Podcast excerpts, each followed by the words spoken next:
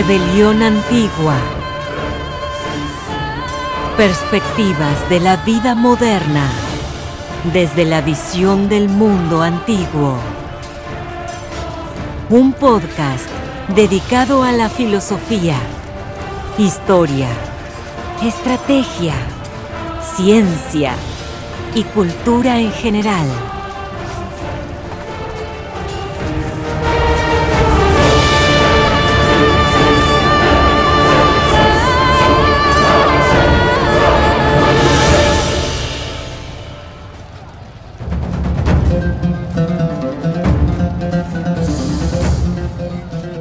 Bienvenidos al episodio número 13 de Rebelión Antigua.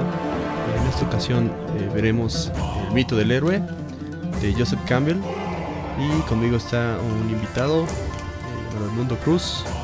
Hola Edmundo. Hola Oscar, ¿qué tal?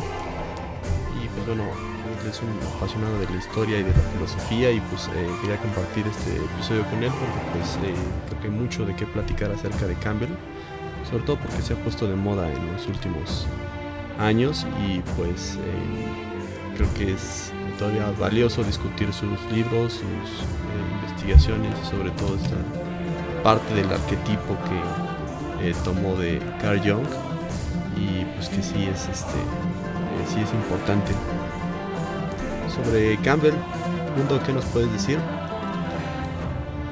Bueno, Campbell.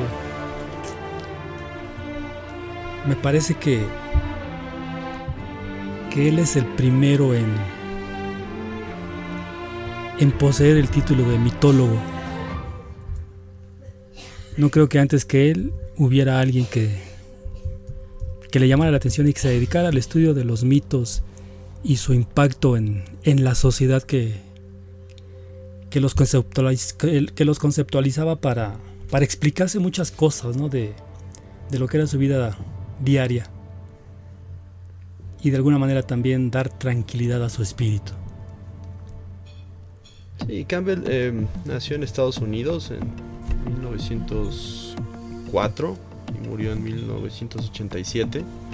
Eh, fue experto en la mitología comparada y pues su popularidad eh, se empezó a ser más grande cuando su principal trabajo, bueno, uno de sus principales trabajos que es el héroe de las mil caras, que también le han, le han puesto otros títulos, ¿no? Pero normalmente le ponen el héroe de las mil caras. Em, eh, fue retomado en el cine y a partir de otros libros eh, utilizaron las etapas del héroe para la construcción de un personaje eh, cinematográfico.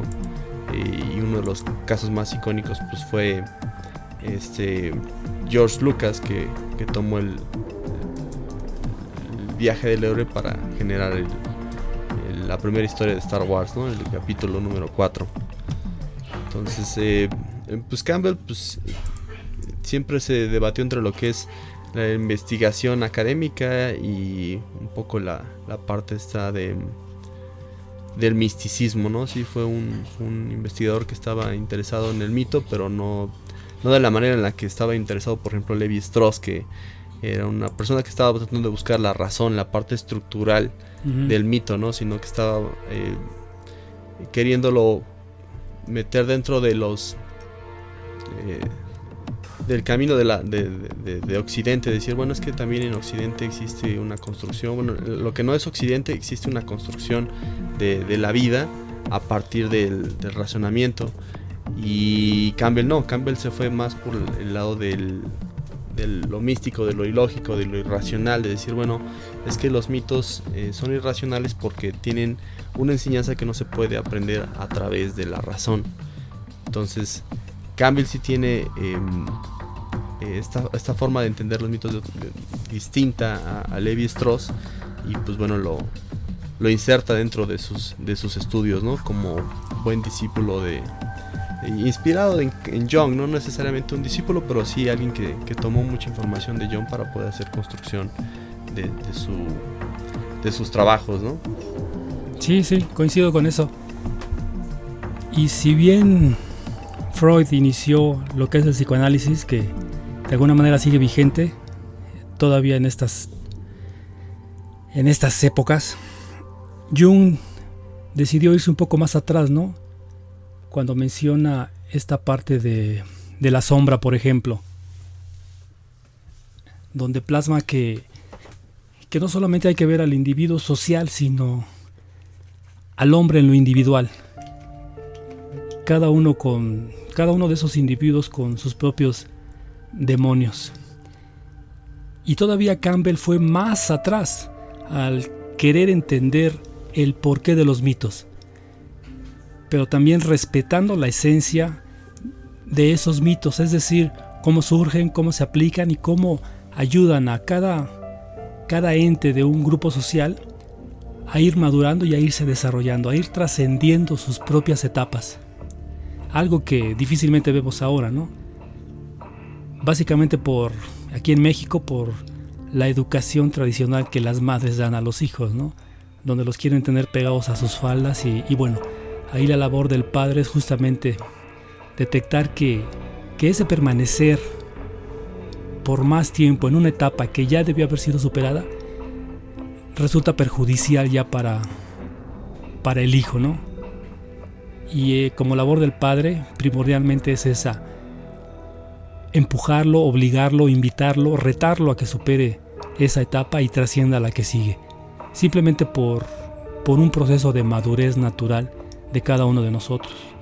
Sí, de hecho en, Campbell eh, el estudio del mito tiene mucho que ver con la vida cotidiana de los pueblos antiguos, ¿no? Porque en los pueblos antiguos eh, no se enseñaba eh, sobre la vida de una forma en la que la aprendemos actualmente, en donde existe eh, ciencias naturales, existe física, existe biología, así nacen las plantas, así nacen los humanos, así se hacen operaciones matemáticas, así se escribe, sino que te decían, bueno, conforme llegas a esta edad vas a tener otras responsabilidades, cuando llegues a esta edad vas a tener otras responsabilidades, parte de tu crecimiento es que tú entiendas esto, parte de tu madurez es que puedas asimilar la muerte de esta manera, eh, que puedas eh, eh, transmitir el conocimiento que tengas de esta manera. O sea, es, es, una forma más irregular, pues que tiene que ver también con términos prácticos, porque pues también se practicaba, por ejemplo, la agricultura, ¿no? Y estamos hablando de pueblos que ya estaban civilizados o que ya se encontraban este, anclados a un, a un espacio y un territorio específico, ¿no?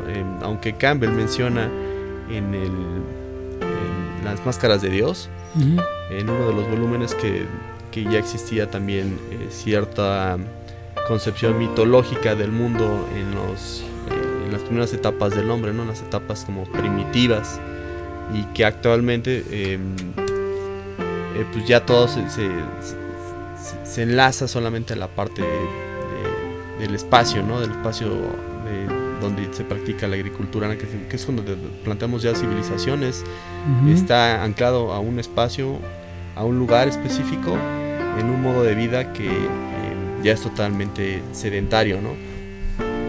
Sí, sí, sedentario y donde todo ya de alguna manera está resuelto, ¿no?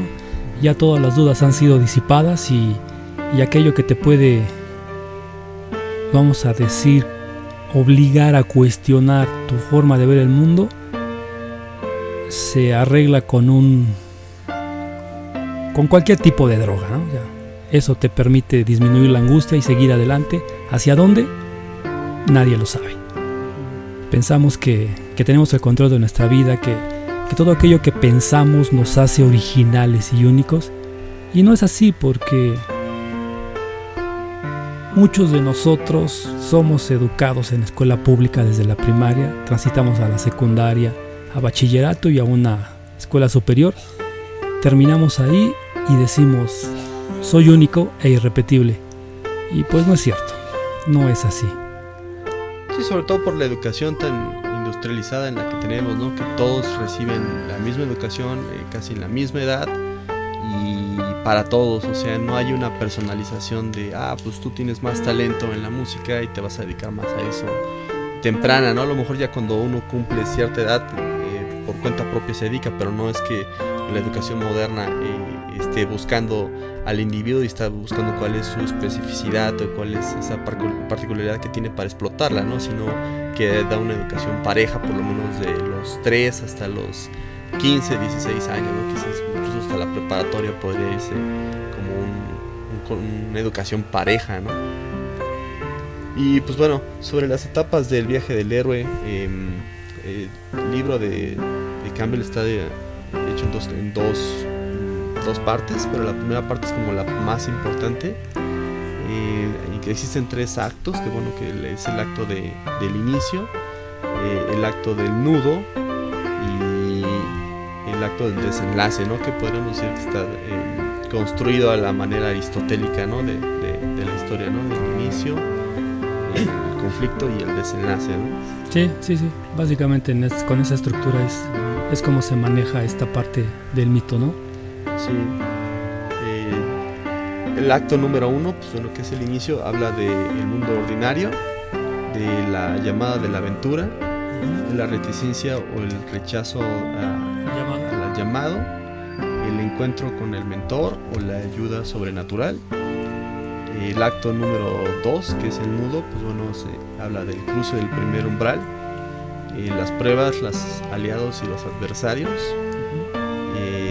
acercamiento a la cueva profunda, la prueba difícil o eh, traumática, y después se salta el tercer acto, que es el desenlace, que bueno, es la recompensa, el camino de vuelta y la resurrección del héroe y el regreso con, con el elixir. Y pues bueno, el concepto también em, central de esto pues es el arquetipo, ¿no? ¿Qué, qué, es un arquetipo, mundo? ¿Qué pudiéramos entender por arquetipo? Mm, bueno, aquí en, términos de videojuego pudiera ser el skin, ¿no? Que se utiliza en Fortnite. Ah, yo no juego Fortnite. ¿Juegas Fortnite? no, yo tampoco, pero me han contado. Ajá. Pero el arquetipo ya en términos más profundos se refiere a, a las potencialidades que cada uno de nosotros tiene, a las facultades que podemos descubrir cuando empezamos a, a cuestionarnos cómo es que estamos viviendo y lo que es el llamado. El llamado nos brinda la oportunidad de descubrirnos, de conocernos más a nosotros mismos en esencia, y este conocernos más en esencia trasciende lo que nosotros manejamos como creencias que son inculcadas, como conductas que adoptamos sin cuestionar qué tan convenientes y qué tan correctas son para cada uno de nosotros. Entonces, el arquetipo es, es el inicio del viaje para descubrirse a uno mismo en las profundidades de su ser. Sí, la definición de diccionario del arquetipo pues bueno, es un modelo original que sirve como pauta para imitarlo, reproducirlo o copiarlo. Prototipo ideal que sirve como ejemplo de perfección de algo. En los términos de Campbell es, utilizado el concepto de, Jung, ¿no?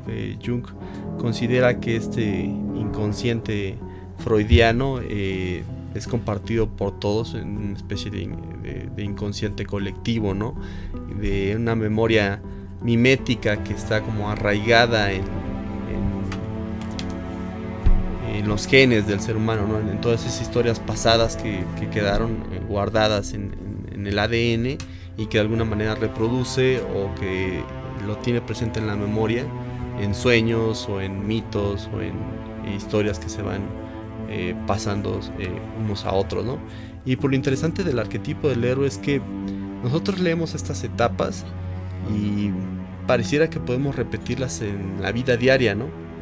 Que a veces tú te encuentras, por ejemplo, con una aventura totalmente moderna, ¿no? Eh, pagar tus impuestos, ¿no? Tienes un conflicto con pagar tus impuestos y, y, parece que tienes un llamado, ¿no? llegas un llamado del SAT, ¿no? De sabe qué, pues este, si le vamos a hacer auditoría si no presenta sus documentos. Y pues ese es el llamado al, a la aventura, ¿no? Aunque a lo mejor no es una aventura que tú quieras tomar porque también pasa eso en el mito del héroe, ¿no? Y sí, Normalmente rechazamos el, la aventura y dices, no, yo no quiero ir, ¿para qué? Nadie está obligado, nadie está obligado. Y en ese, en ese ejemplo que planteas de el llamado del SAT, ese es uno de los que no hay que oír y no acudir a ellos, ¿no? pero a veces es, forzoso, ¿no? O sea, el que tiene una empresa, por ejemplo, que le pueden cerrar su negocio si no, si no se presenta, pues tiene que aceptar, ¿no? Esa llamada a la aventura. Exacto, pero ese, ese llamado a la aventura otra vez te brinda la oportunidad de, cambiar eso que está haciendo, ¿no? Y una de las cosas que, que nos permite es que nos permite aceptar ese llamado es quiero conocer qué hay más allá. Quiero salir de esta, vamos a decirlo, de esta zona de confort, que es, es un cliché. Quiero permanecer o quiero salir de esta zona de confort y esa es mi oportunidad. Entonces eso me va a permitir descubrirme más, conocerme, conocerme más.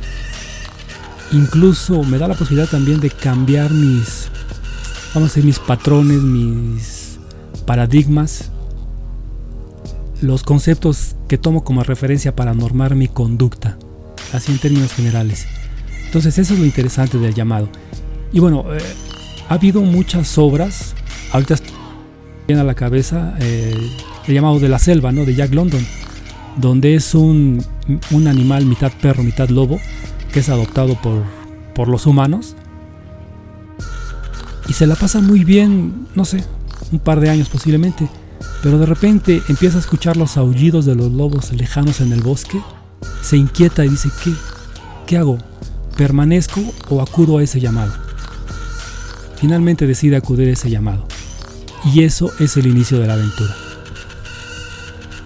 Esta parte de la historia es como una aventura que tú que, sabes que te va a dar ciertas enseñanzas, pues que te va...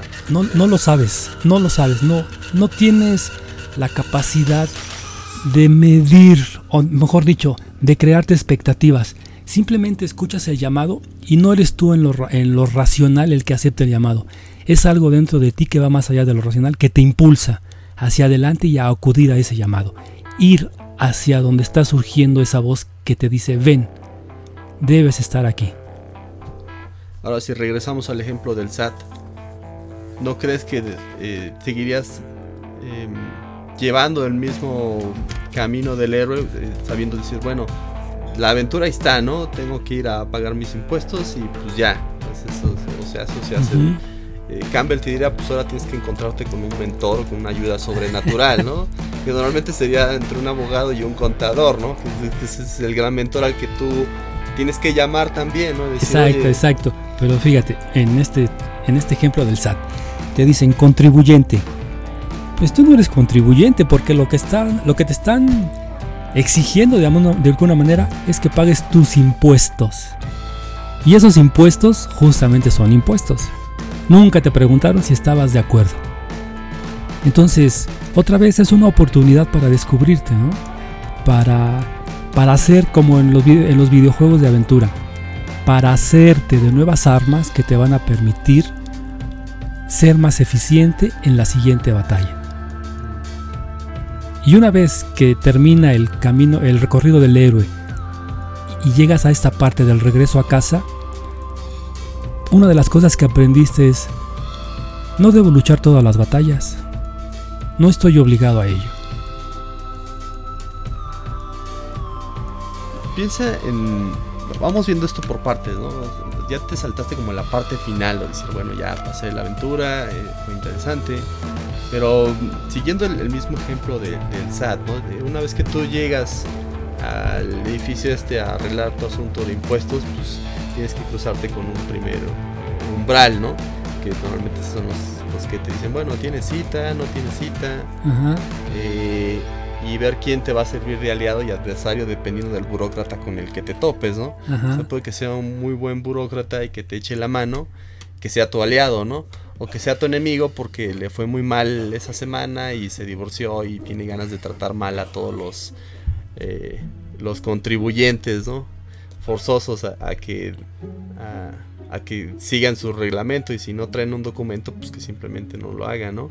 Lo que quiero decir es que como esta enseñanza que es vieja, pues que lo que dice Campbell es que el mito del héroe está en los mitos, pues, o sea, sin querer, de alguna manera en un pueblo, en un cuento japonés, como en un cuento de, nativo de Norteamérica, como en algún cuento de Babilonia, eh, se siguen los mismos parámetros, pues, o sea, aparece, se, está apareciendo esta persona, eh, tiene esta parte donde, lo, llama el héroe y bueno, cruza el umbral porque pues se tiene que entrar al ombligo de la ballena, porque incluso también entra en la misma literatura, ¿no? Sí. Por ejemplo, en, Hemingway, por ejemplo, en eh, El viejo y el mar, ¿no?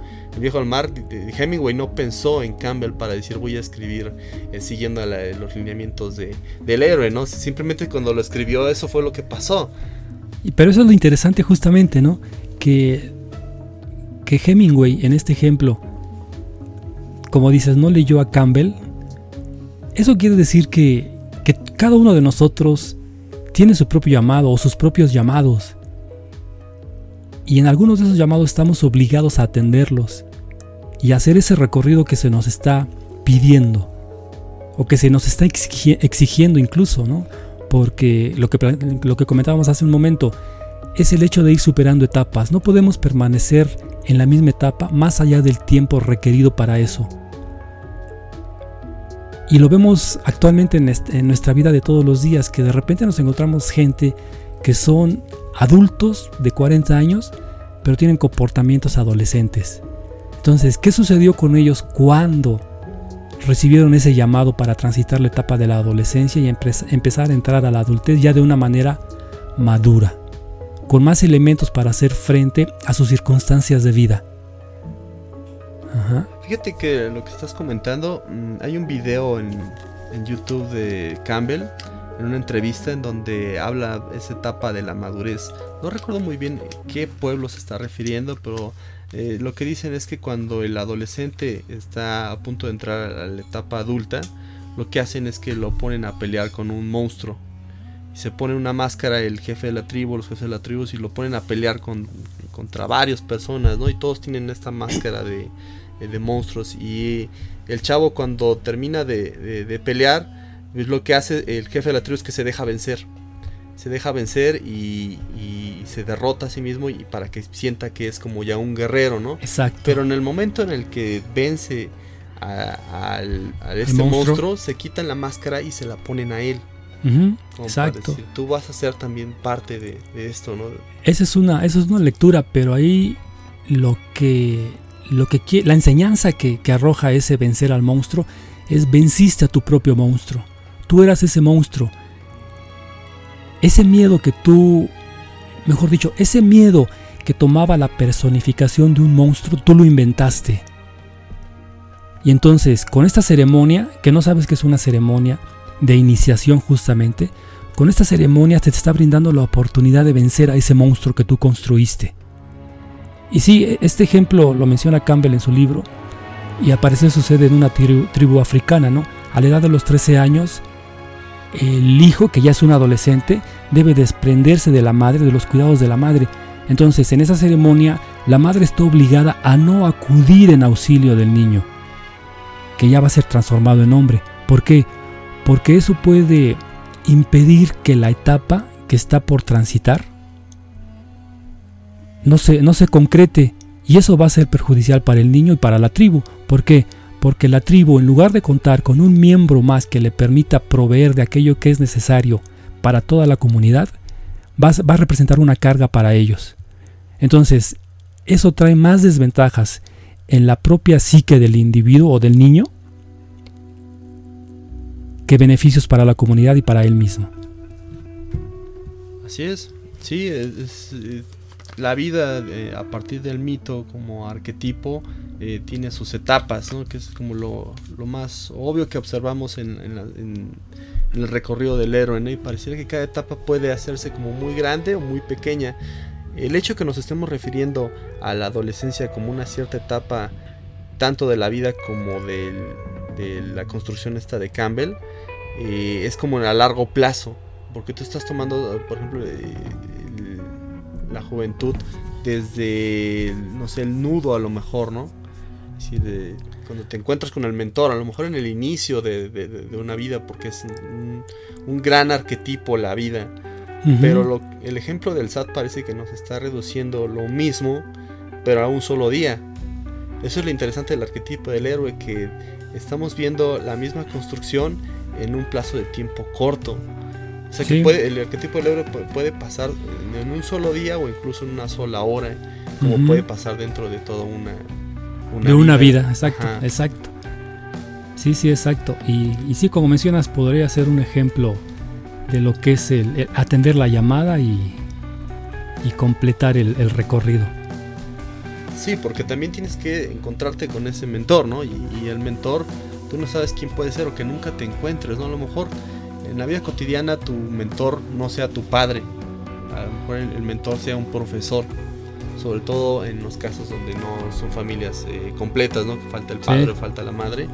Eh, decía Nietzsche, pues cuando no tienes padre tienes que construirlo, ¿no? Uh -huh. Y normalmente tienes que construirlo de muchos, eh, de muchos pedazos, ¿no? Entonces eh, ahí es donde tú te estás formando como persona, pero gracias al reflejo de, este mentor que es el que... Exacto, exacto, a la imagen del mentor. Y una de las cosas que tienes clara cuando buscas fragmentos para concretar una figura, habla mucho de, de, esta persona que busca esos fragmentos porque está listo, sabe lo que le hace falta y tiene los elementos o los recursos necesarios para concretar esa tarea, lo que vendría a ser el resultado, el, el resolver ese llamado.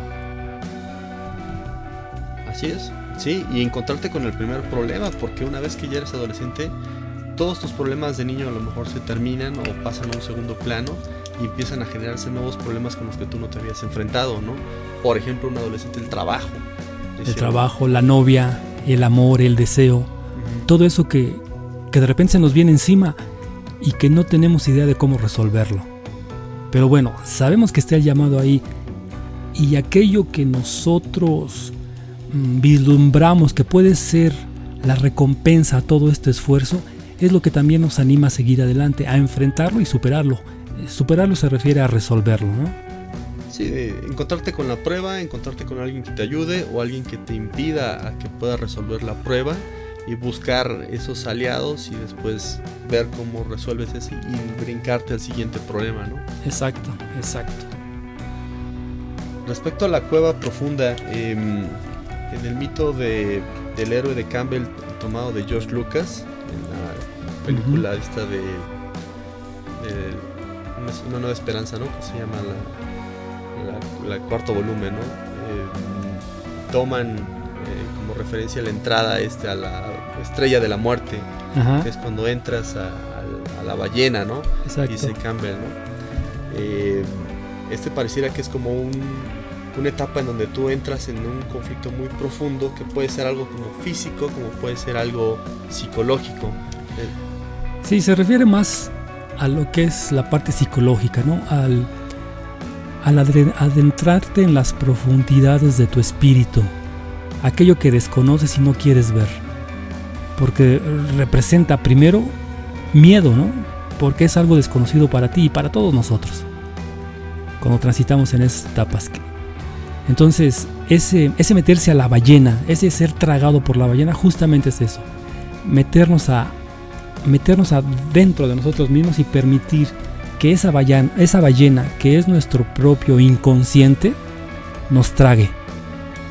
Pero fíjate, esa es una, lectura un poco más profunda pues, de, de, la parte esta de la etapa, pero si lo queremos ver en el sentido práctico, moderno, eh, la, si tú te vas de vacaciones, por ejemplo, eh, y te vas a un pueblo que tú no conoces, la entrada a la cueva profunda es llegar a ese lugar que tú no conoces, sobre todo si es un país extranjero, y sumergirte dentro de los problemas y obstáculos que te puede presentar ese lugar. Fíjate cómo el arquetipo se puede ver desde, desde una parte como más interna de la persona a una parte totalmente externa, ¿no?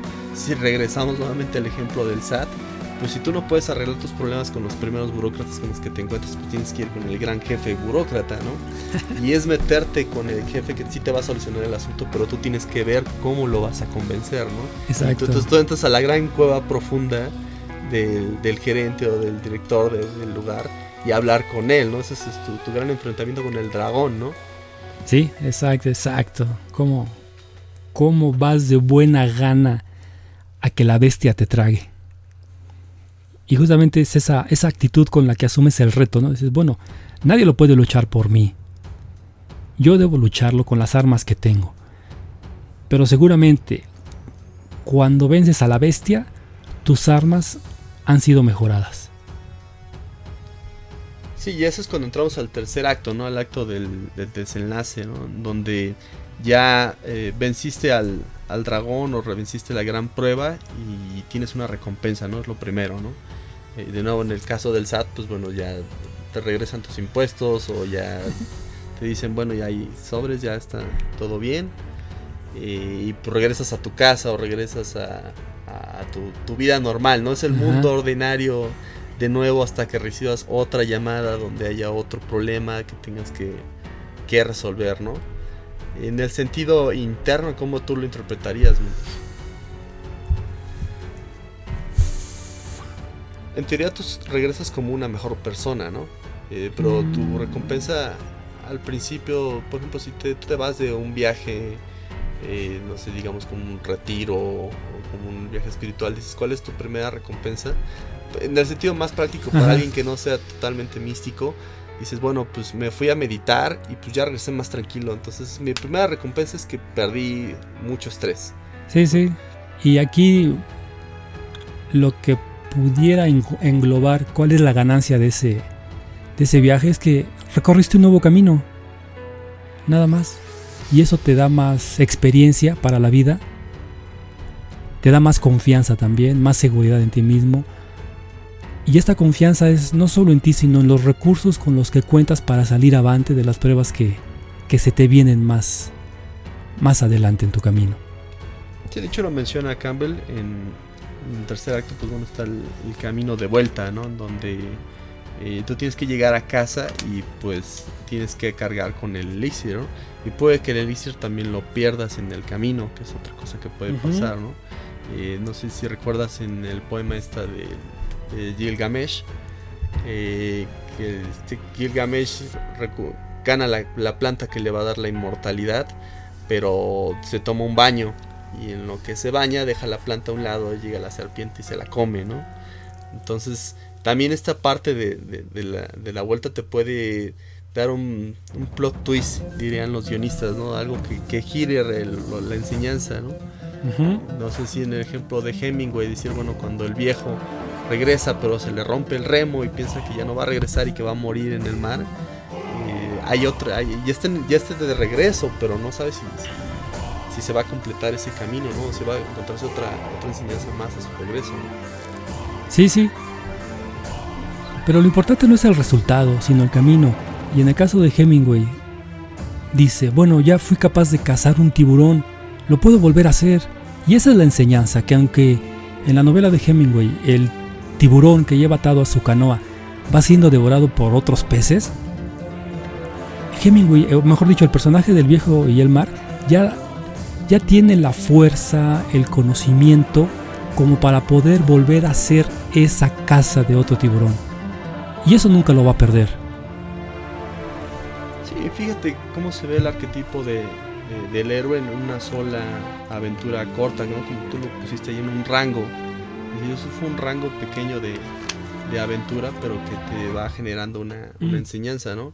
En el SAT yo creo que pues, te vuelves mucho más listo, ya sabes con quién hablar eh, eh, cuando vas a la oficina el siguiente día y, ya eres una persona más capaz, ¿no? En ese sentido. Incluso puedes orientar a aquel que está en la posición que tú ya superaste, ¿no?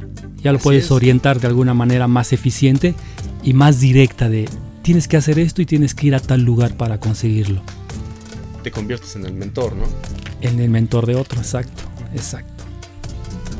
Y pues bueno, Campbell dice también que hay una resurrección del héroe, ¿no? Dice, el héroe se enfrenta de nuevo a una segunda prueba de a vida o muerte en la que debe utilizar todos los recursos y aprendizajes que recogió en el camino, ¿no? Cuando el héroe enfrenta el desafío que lo purifica y lo redime y lo transforma en el umbral a casa, ¿no? Eh, para un humano, contrariamente a los seres trascendentales como Jesús o Buda, ese puede significar alcanzar un balance entre lo material y lo espiritual. La persona se vuelve competente y cómoda en ambos mundos, en el interior y en el exterior. Dice. Esta otra prueba donde el héroe enfrenta la muerte y debe usar todo lo aprendido. ¿no? Em, quizás podríamos ver este ejemplo en Star Wars en el último capítulo, ¿no? en el episodio. Bueno, ahorita ya no ya llevamos más capítulos, pero en el episodio que es en el 6, en el retorno del Jedi, pues eh, Luke se tiene que enfrentar por última vez con, con, su padre y todo lo que aprendió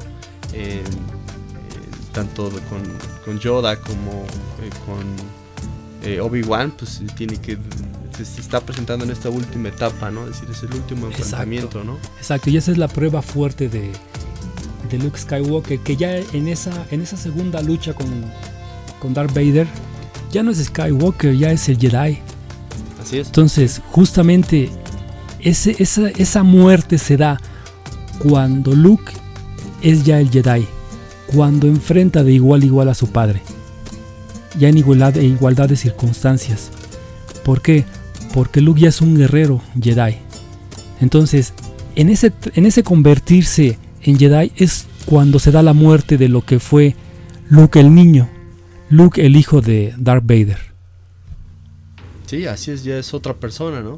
Y esto es, em, si lo trasladamos al Gilgamesh, eh, esta es como la gran enseñanza del mito del Gilgamesh, ¿no? Que lo que te está enseñando toda esta aventura eh, del héroe es cómo entender la muerte, ¿no? De decir, bueno, cuando Gilgamesh le roban la planta y ya no puede ser eterno porque él estaba ya tranquilo porque creía que ya no iba a tener, ya no iba a padecer la muerte de su amigo Enkidu, ¿no? Y en el momento que dice, bueno, pues ya no tengo la ansiedad, ¿qué pasó? Porque cuando empecé la búsqueda por la planta sí estaba ansioso por, por vencer a la muerte, ¿no? Y una vez que, que pasé todas estas etapas y vi todas estas aventuras, eh, perdí porque la planta se la, se la comió alguien más pero ya no tengo esa ansiedad que yo tenía, ¿no? Entonces el, mito del Gamesh está diciendo, bueno, eh, de esta manera tú, tú puedes vencer ese miedo a, la muerte que todo mundo eh, va a padecer en algún momento, siguiendo este, este, estas, estas, etapas, ¿no?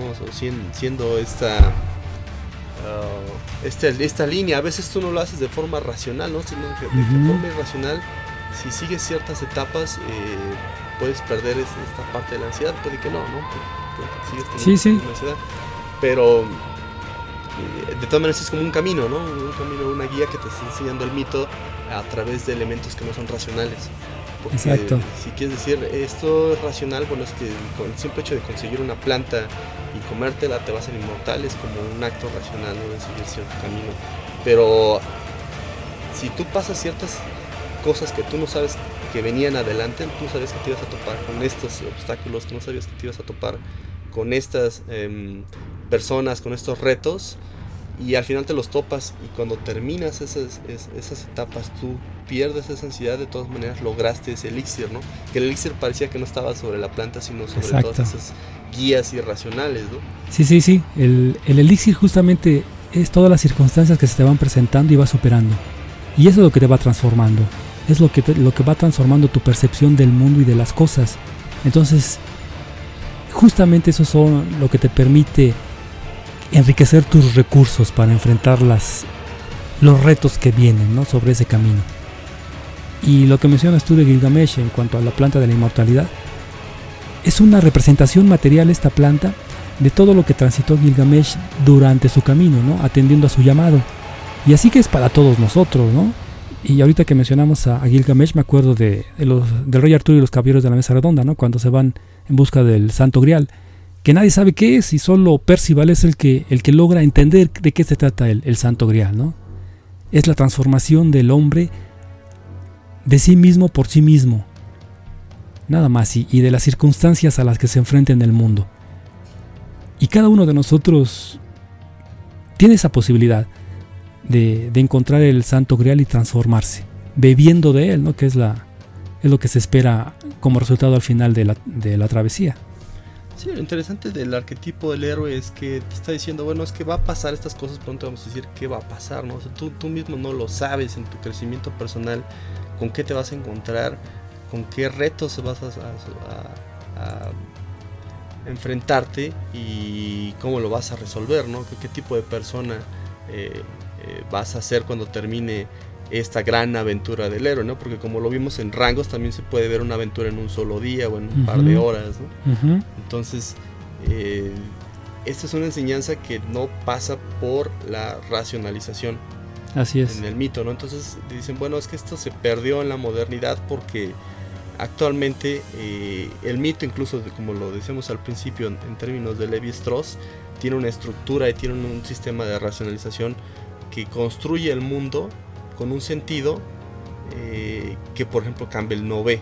Campbell lo ve, dice, el, mito tiene una enseñanza trascendental para la vida, para la muerte, para la boda, para la adolescencia, para la madurez. Pero Levi Strauss dice, el mito es parte de cómo se observa el mundo como un collage. Es decir, el mundo no es abstracto, pero lo que tú ves de forma concreta del mundo, construyes mundo. Por ejemplo, en las culturas antiguas mexicanas, eh, pues tú tienes diferentes objetos que te van construyendo, eh, por ejemplo, una persona, ¿no? En el caso de, de este eh, autor del cuerpo humano e ideología, ah, este López Austin, ¿no? López Austin. López Austin, hay un mundo que está metido dentro del cuerpo humano, ¿no? y en ese mundo hay, no solamente hay plantas, sino también hay animales, hay movimiento, ¿no? Por ejemplo, el símbolo del Olin está en una parte del cuerpo, la, hierba, por ejemplo, está en, el pelo de la persona, eh, no sé, el, cocodrilo está en la planta de los pies. Sí. Entonces hay como un mundo que parece como un gran collage que ellos tomaron y que está reflejado dentro de, de, este cuerpo, ¿no? Es que eso, eso representa como, como una danza, ¿no? Entre, entre dos, ejecutada entre dos personas. Porque es, es ir de, lo particular a lo general y de lo general a lo particular. Entonces, si, en, este, en este ejemplo que planteas de López Austin, si nosotros vemos que lo primero con lo que contamos es nuestro cuerpo, a partir de ahí queremos explicar el entorno en el cual nos vamos desarrollando y, y desenvolviendo. Entonces, eso, eso, es justamente lo valioso y a partir de ahí todo lo que puedes crear. ¿Por qué? Porque nosotros como individuos estamos inmersos en un contexto. ¿Y cómo lo explicamos a partir de nuestra visión? Pero, ¿qué sucede cuando ponemos más atención y no, que, no nos quedamos con una explicación simplista, sino que la vamos profundizando, la vamos refinando, la nos vamos alejando de esa, de esa parte del ego que nos dice, ah, qué explicación tan precisa y exacta diste de esta idea. No, no, no, vamos a alejarnos de, eso y cuestionar esa respuesta que ya hemos construido. Y justamente eso nos va a permitir, a permitir seguir trascendiendo, escuchar otra llamada, atenderla y resolverla. Entonces, lo que mencionas de Levi Strauss y también un poco de, de Campbell, ¿no? De alguna manera su aportación también fue el darle estructura, pero estructura a los mitos desde esta parte occidental. Y otra vez lo valioso de Campbell fue que él se preocupó por respetar el desarrollo del mito por sí mismo y no desde esta perspectiva que nosotros manejamos para tratar de entender y de explicarnos lo que sucede cuando sale de nuestros marcos de referencia. Sí, sí, es, es, es una eh, forma de enseñanza ya perdida, ¿no? La modernidad ya no retoma, bueno, lo intenta retomar a través de la cultura, la cultura popular porque nuestros eh, dioses modernos serían ahora los héroes eh, mitológicos gringos, ¿no? Que, son, que ya están universalizados, que también pasan por estos conflictos y ya están basados totalmente en esta estructura de, eh, de Campbell y que sí nos enseñan algo, pero no de la manera en la que en la que se hacía en la antigüedad, es decir, no está institucionalizado. Si tú quieres leer la historia de Batman o la historia del X, el héroe que te guste más, pues eh, va a ser por tu cuenta, ¿no? no va a ser parte de la institución que te dice, bueno, le vamos a enseñar cómo afrontar la muerte. Pues no, no. exacto, Tendrás que verlo tú en un, texto específico, en una novela específica, en un cómic, en una película. Sí, sí, ya, ya, es, la, ya es, es una búsqueda individual, ¿no? Justamente es atender otro llamado. El, salirnos de esas explicaciones que son comunes para todos nosotros y encontrar las propias. Y ahorita que mencionabas de la muerte, ¿no? ¿Cómo, cómo nos educan para la muerte? A mí me, sorprende que, si bien la muerte de un ser querido duele, es inevitable. Y por mucho que, que nosotros roguemos a quien sea de que eso no suceda, va a suceder. Todos estamos condenados a ello. Pero la cuestión de, de qué idea debemos manejar como comunidad o sociedad de la muerte, es algo que a mí me llama la atención de por qué debe de ser de esa forma, ¿no? Si sabemos que es inevitable, ¿por qué la empezamos a sufrir antes de que suceda? Sí, fíjate que tiene mucho que ver con la etapa del mito del héroe de Campbell, porque hay una muerte hay una muerte en, Campbell que puede ser una resurrección o puede ser una muerte absoluta. Es decir, regresa el héroe y resucita, ¿no? Enfrenta un gran desafío que lo redime y que lo hace ser como ya más trascendental cuando inició, ¿no? O puede morir por completo por entregar el elixir a, la comunidad, ¿no? En un escritor, por ejemplo, ¿no? Es decir, eh, no sé, Tolstoy, pues eh, vivió el camino del héroe. Eh, su elixir fue regresar con estas grandes novelas, con estas grandes obras que tienen poderosas enseñanzas internas y morir, ¿no? Sí, sí, pero eso, esas obras de Tolstoy son este bastante fatalistas, ¿eh? O sea, sí, es por un ejemplo, ¿no? También puede pasar lo mismo con Harry Potter o con... No, no, pero Tolstoy se las mata de, de, plano, ¿no? De plano. Yo alguna vez leía de Tolstoy el Crimen y Castigo y yo me esperaba otro final y no me gustó el final, la verdad. Es triste libro, ¿no? Ni lo hubiera leído. Pero ya alguna vez leyendo otro libro, Los Hermanos Karamazov, de, también de este autor, pero una edición de cátedra, estaba leyendo el prólogo y entendí por qué era el final de... por qué Tolstoy hizo ese final en Crimen y Castigo, ¿no? Y mencionaba eh, quien prologaba, decía, pues es que es la fatalidad del pueblo ruso. Y sí es cierto, ¿no? es, fatalidad, pero no es exclusiva de ellos, es de, es de todo, todo humano. Entonces, esto que mencionas también de la muerte o resurrección, no se, no se da la resurrección, es, es una muerte.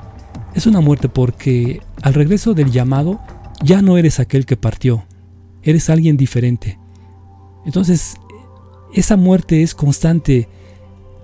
Cada vez que tenemos un llamado, o mejor dicho, de todos los llamados que suceden en nuestra vida, cuando los atendemos y regresamos, ya morimos, somos otros. No hay resurrección ahí realmente, porque somos otros completamente diferentes. Sí, sí, sí concuerdo totalmente, ¿no? Es eh, quitarse la vieja piel para hacer una nueva serpiente, ¿no? Diría eh, Nietzsche, ¿no?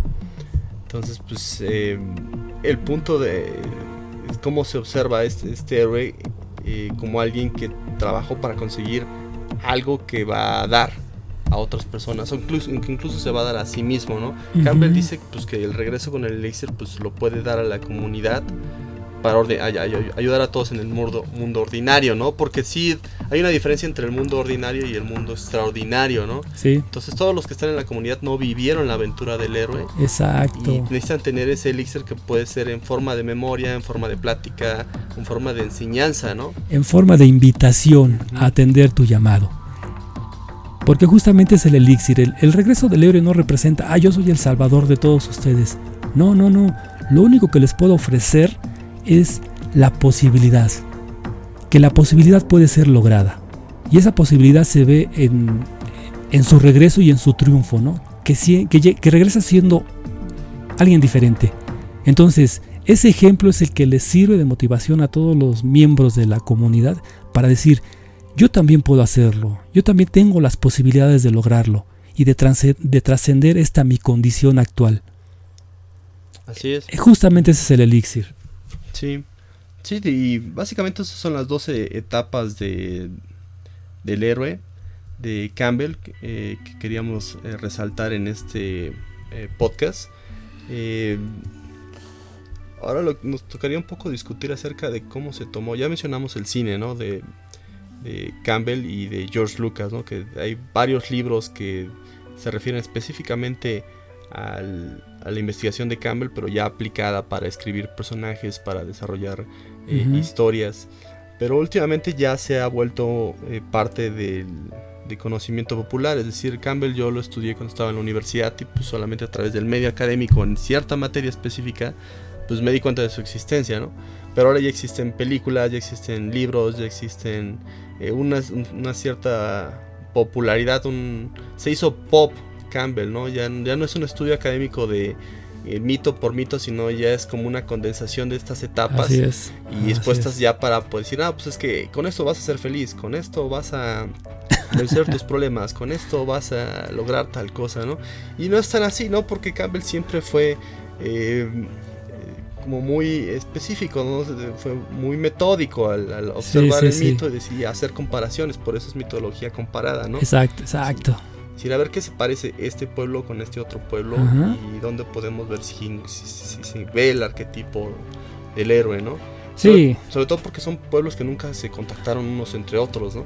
exactamente. Y eso, eso llama mucho la atención, ¿no? Y nos habla de, de la universalidad del mito. Y lo que menciona respecto a, a lo popular, ¿no? De, de estos conceptos de Campbell en El Camino del Héroe. Hay una película animada, es, se llama Rango.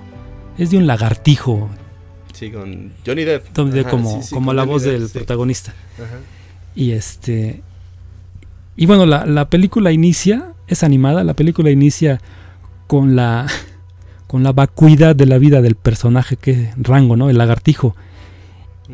Y cómo, cómo en ese periplo, cómo llega a descubrirse y a trascenderse, ¿no? Entonces, si tienen chance de, de echarle un vistazo, háganlo. Les va a quedar más claro todo lo que Campbell plantea, pero bueno, en forma condensada, ¿no? Y también nos, nos, nos dice esta parte de... pues, hasta los lagartijos le sucede, ¿no? Sí, bueno, otra referencia que hay de Campbell es eh, de un documental que se llama Finding Joe. No sé si, lo, has, si lo has visto. Eh, no es muy popular en Latinoamérica porque no se trajo la versión, creo que ni con subtítulos. Eh, yo vi la versión directamente del, del inglés. Y es parte de esta empresa que hizo eh, los libros del secreto, ¿no? No sé si te acuerdas de secreto. Ah, sí, sí, sí, ya. totalmente toman a Campbell y lo condensan y lo exponen ya de un sentido ya New Age, ¿no? Ya, ya muy popular y decir, bueno, aquí está Campbell en, en una explicación y te va a decir esto y esto y esto y esto y esto.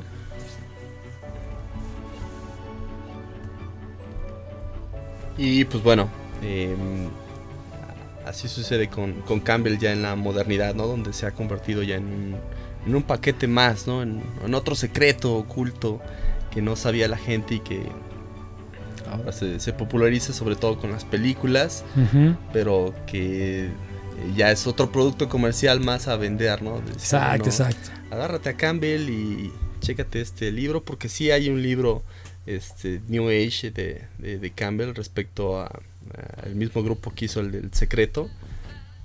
Y pues te diluye todo, ¿no? Para decir, bueno, esto está empaquetado, este, cómelo, mastícalo, escúpelo y consume Sí. otro, ¿no? Lo trivializa. Lo trivializa, exactamente. Y no, y no es, no es la función de- del mito realmente, ¿no? Sí, creo yo que hay que abordarlo con, con seriedad. Sí, sobre todo porque tanto Campbell como Jung están en la cuerda del misticismo, ¿no? O sea, puse esta diferenciación con Levi Strauss porque es una abor- un aborde al mito distinto, totalmente distinto a estos dos escritores. Eh, y Levi Strauss estaba buscando más bien actos de racionalidad en los pueblos, entre comillas, primitivos, mientras que Joseph Campbell decía, bueno, ¿qué es lo que los mitos le decían a los pueblos antiguos y cuál era su enseñanza eh, más apegado a la vida común, ¿no? Porque entender, interpretar el mundo desde cierto sentido es como un acto más trascendental de un pueblo, ¿no? Es decir, vamos a generar esta cultura, esta construcción de- de mundo para poder explicarlo. Y otra es que digamos, bueno, es que este cuento de nuestra cultura te va a enseñar sobre cómo vencer la timidez o cómo eh, enfrentarte a tus eh, miedos internos o cómo Ah, tener madurez, ¿no? Entonces es, es- es algo distinto si te fijas, no son diferentes enfoques. Tú puedes Sí. decir el mito de fundacional, por ejemplo, que tienen muchísimos pueblos, parece que están explicando todo el universo como uno solo, mientras que el mito de que te gusta de Edipo te está es- explicando alguna parte de la vida, ¿no? La parte trágica de la vida, ¿no? Ujú. No te, no te está explicando el mundo en, en sí, solamente este, este aspecto humano. Sí, así es. Entonces, pues es, es- es importante observar a, a Campbell eh, con ojos eh, más críticos y con ojos eh, más metódicos, ¿no? Porque eh, tomarlo de- desde un, un sentido muy, muy simplista te puede mandar una mala interpretación, ¿no? Sobre todo porque es un juego, ¿no? O sea, es- el arquetipo es, es, en términos muy estrictos, pues no es ciencia como tal, ¿no?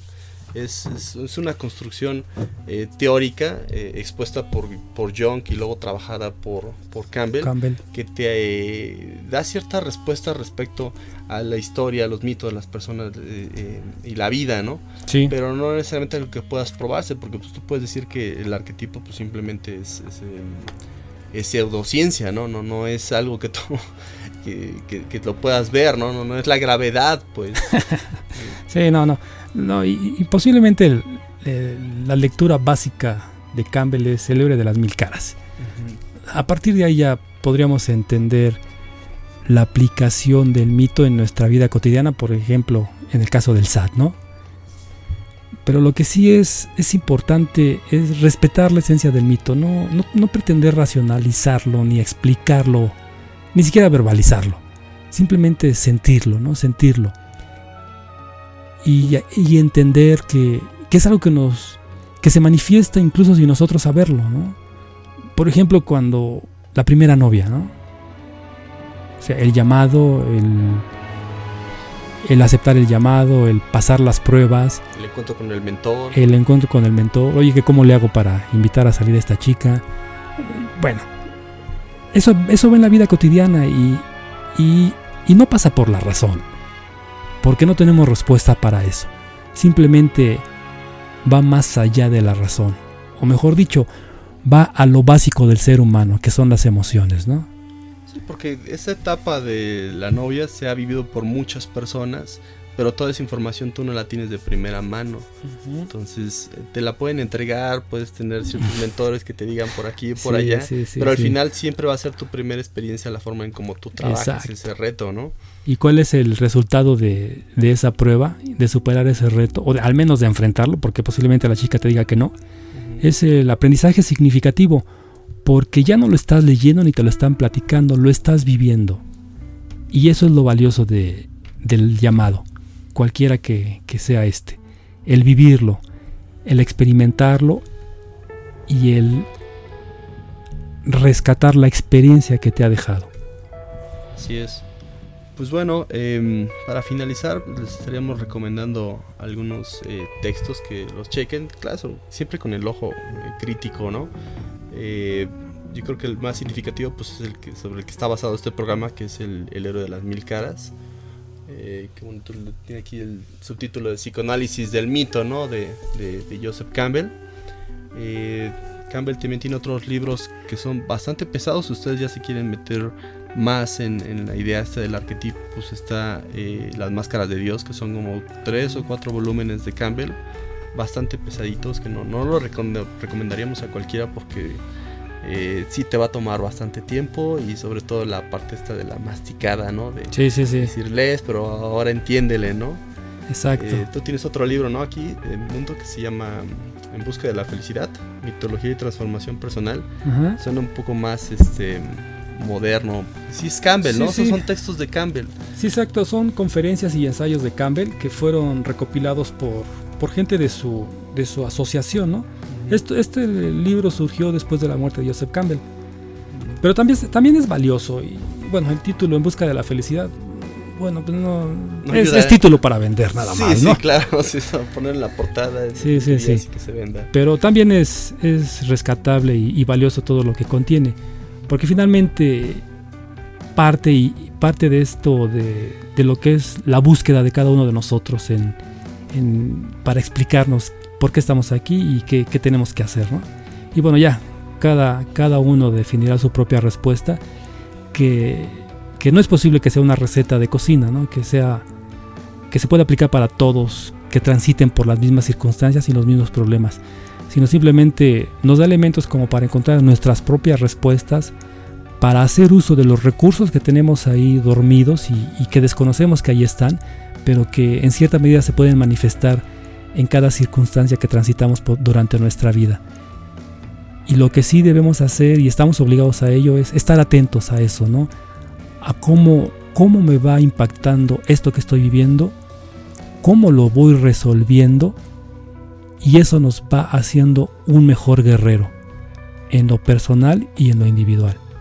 Sí, sí, ahora si quieren tener información para darle a alguien no sé, algún adolescente rebelde que tengan en casa, pues yo sí les recomendaría ver el documental de Finding Joe, sobre todo si saben inglés, porque eh, creo que el documental no tiene subtítulos, pero eh, habrá que buscarlo, ¿no? Pero sí es una condensación bastante light, bastante pop, pero útil, ¿no? Sobre todo para aquella persona que nunca se ha acercado a Campbell, que nunca ha leído ningún libro y que tampoco se le da mucho la lectura, ¿no? Entonces, Finding Joe, sí te concentra bastante eh, los aspectos de la película, te las explica, tiene invitados y pues bueno, me parece útil, ¿no? Sobre todo en esa etapa de, la adolescencia en donde eh, espera algunas ciertas respuestas que no, les, no, le está dando a la escuela de forma racional, ¿no? Entonces, como primera introducción me parece bueno. Yo les pediría que sí eviten los, los libros de Campbell que encuentren en Sandbox porque me imagino que esos no están trabajando. Están tomando una idea y le están regurgitando de una manera que no, no creo que sea la apropiada, ¿no? Entonces, si por ahí encontrarán algún libro de, del mito del héroe de, de este editorial que hizo El Secreto, por favor no lo compren, evítenlo. Y prefiero, yo creo que lean el, el, libro del héroe de las mil caras, porque no me parece, tampoco me parece una lectura ligera para cualquiera, pero pues es como nivel medio, ¿no? Y quizás intermedio en donde, aunque se tarden un mes, pero pues dijeran lo mejor el libro y entender más lo que decía eh, Campbell, que, Ajá, que, tomar eh, ideas ya este, vomitadas de alguien más, ¿no? sí, posiblemente ese sería su primer llamado, ¿no? El héroe de las mil caras. Pues bueno, estaríamos terminando este podcast y te agradezco Edmundo por, por estar aquí y bueno, te esperamos en otros episodios. Claro que sí, muchas gracias. Gracias por escuchar el podcast de Rebelión Antigua. Para más información visita la página www.rebelionantigua.com y dale like a nuestra fanpage en Facebook. Obtén ideas, links y extras del creador en la cuenta de Twitter arroba. Si quieres ser patrocinador por medio de Patreon, busca los links en la descripción. Si tienes dudas, comentarios o sugerencias para los siguientes capítulos, puedes escribirnos un correo a la dirección rebelionantigua.gmail.com.